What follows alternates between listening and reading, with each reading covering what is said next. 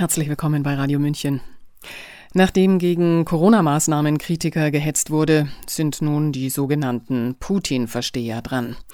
Doch statt russophobischer Propaganda zu folgen, täte Not, ihr Herzenswärme entgegenzusetzen. Hören Sie eine Liebeserklärung an Russland unserer Autorin Sylvie Sophie Schindler, Sprecherin Sabrina Khalil. Irgendwo in der Waldeinsamkeit Russlands, am Rande einer Schlucht vergraben, soll er liegen, der grüne Stock. Würde er gefunden, so wäre es das Ende aller Menschheitsqualen. Keine Kriege mehr, keine Krankheiten. Stattdessen immerwährendes Glück.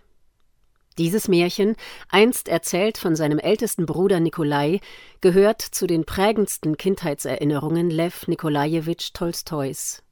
Es taucht in einem seiner späteren Aufsätze wieder auf, worin der große russische Schriftsteller bekennt, sein ganzes Leben sei im Grunde der Suche nach dem grünen Stock gewidmet gewesen. Der grüne Stock liegt immer noch irgendwo in den russischen Wäldern vergraben. Eben mal rüberzufliegen, um danach zu suchen, ist derzeit ein aufwendiges Unterfangen mit Umwegen und Zusatzkosten verbunden, zumindest wenn man vom Westen aus aufbrechen will. Denn als Gegenreaktion auf die westlichen Sanktionen nach dem Angriff Russlands auf die Ukraine ließ der Kreml den russischen Luftraum sperren. Nun dürfte ohnehin jeder, der Moskau oder Petersburg zum Reiseziel hat, sich der Putin-Versteherei verdächtig machen. Es drohen soziale Höchststrafen. Nachdem drei Jahre lang Menschen diffamiert und diskriminiert wurden, die sich kritisch zu Corona-Maßnahmen und Impfung stellten, ist es nun en vogue, gegen Menschen zu hetzen, die sich mit Russland verbunden fühlen. Schlimmer ist nur noch dran, wer eine russische Staatsangehörigkeit besitzt. Es scheint, als hätte es die Aufklärung nie gegeben. Differenziertes Denken wird zugunsten einer schlichten Einteilung in Gut und Böse dem Erfolgsmodell aus der Grimmschen Märchenwelt verdrängt. Man nimmt ein Feindbild im Alltag eben mal mit, wie den Coffee to go.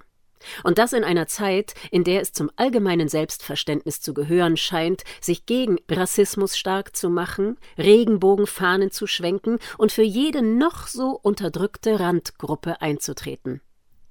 Doch bei Menschen mit russischem Pass hat die Toleranz Sendepause. Hier lautet die Parole Spielt bloß nicht mit den Schmuddelkindern. Russische Künstler werden von westlichen Bühnen verbannt, russische Sportler aus den Stadien, Werke russischer Schriftsteller aus Schulen und Universitäten. Was zu der Frage führt, ob die Slawenfeindlichkeit, die in der Zeit des deutschen Nationalsozialismus Hochkonjunktur hatte, überhaupt je überwunden war.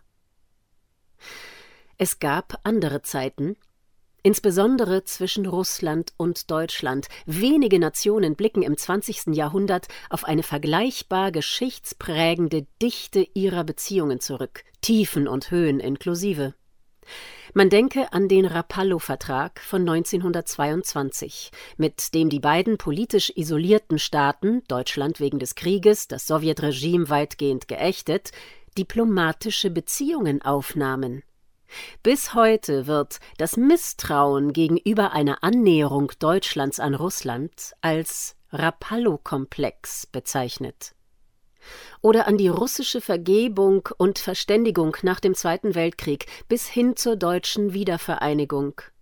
Bereits im Juni 1989, als Michail Gorbatschow mit seiner Frau Raisa zu einem ersten Staatsbesuch anreiste, war die bundesrepublikanische Euphorie kaum zu bremsen. Zehntausende Menschen skandierten Gorbi, Gorbi und feierten ihn wie einen Popstar. Mit Beginn der Ukraine-Krise 2014 standen die Zeichen allerdings wieder auf Sturm, was neben unter anderem der Nawalny-Affäre und dem sogenannten Tiergartenmord zu dramatischen bilateralen Verstimmungen zwischen Deutschland und Russland führte. Zitat Wegen des momentan extrem belasteten Verhältnisses ist es für die deutsche Positionsbestimmung im weiteren Umgang mit der Russischen Föderation wenig hilfreich, die aktuelle Problemlage auf die Polemik Russland Versteher oder nicht zu reduzieren. Zitat Ende, formuliert Stefan Kreuzberger einen Lösungsansatz gegen den herrschenden Politfrost. Die Entwicklung zwinge vielmehr dazu, Zitat, sich bewusst auf die Frage des Verstehens einzulassen, ohne dies zwangsläufig mit Billigung gleichzusetzen. Zitat Ende. Stefan Kreuzberger ist Professor für Zeitgeschichte an der Universität Rostock und Autor des Buches Das deutsch-russische Jahrhundert Geschichte einer besonderen Beziehung. Er lebte einige Zeit in Moskau vor über drei Jahrzehnten, just als sich mit dem Ende des Kalten Krieges Weltgeschichte ereignete. Das Land und seine Menschen, die Herzlichkeit und Gastfreundschaft hätten ihn, wie er berichtet, seither nicht mehr losgelassen. Mit seiner Publikation verbinde er die Hoffnung, Zitat, in nicht allzu ferner Zukunft die positiven Traditionen der deutsch-russischen Beziehungen wieder zu beleben. Zitat Ende. Es war schon immer ein Irrtum, ein ganzes Volk gleichzusetzen mit seinen Machthabern. Man könnte argumentieren, doch, sie wurden schließlich gewählt. Aber das gilt bekanntlich nur für Demokratien. Und auch dann muss man die Relationen sehen. Die Grünen in Deutschland leiteten im Jahr 2021 ihren Regierungsanspruch aus einem Wahlergebnis von 14,8 Prozent ab bei 76,6 Prozent Wahlbeteiligung. Das Politische bildet mitnichten Realität ab, sondern schafft eine eigene, in der Propaganda, Spaltung und Krieg an der Tagesordnung sind. Der einzelne Mensch spielt dabei keine Rolle. Auch das hat seinen guten Grund, wie man im Thomas Mann Roman Dr. Faustus nachlesen kann. Zitat dass man die Menge nur als Volk anzureden braucht, wenn man sie zum rückständig Bösen verleiten will. Zitat Ende.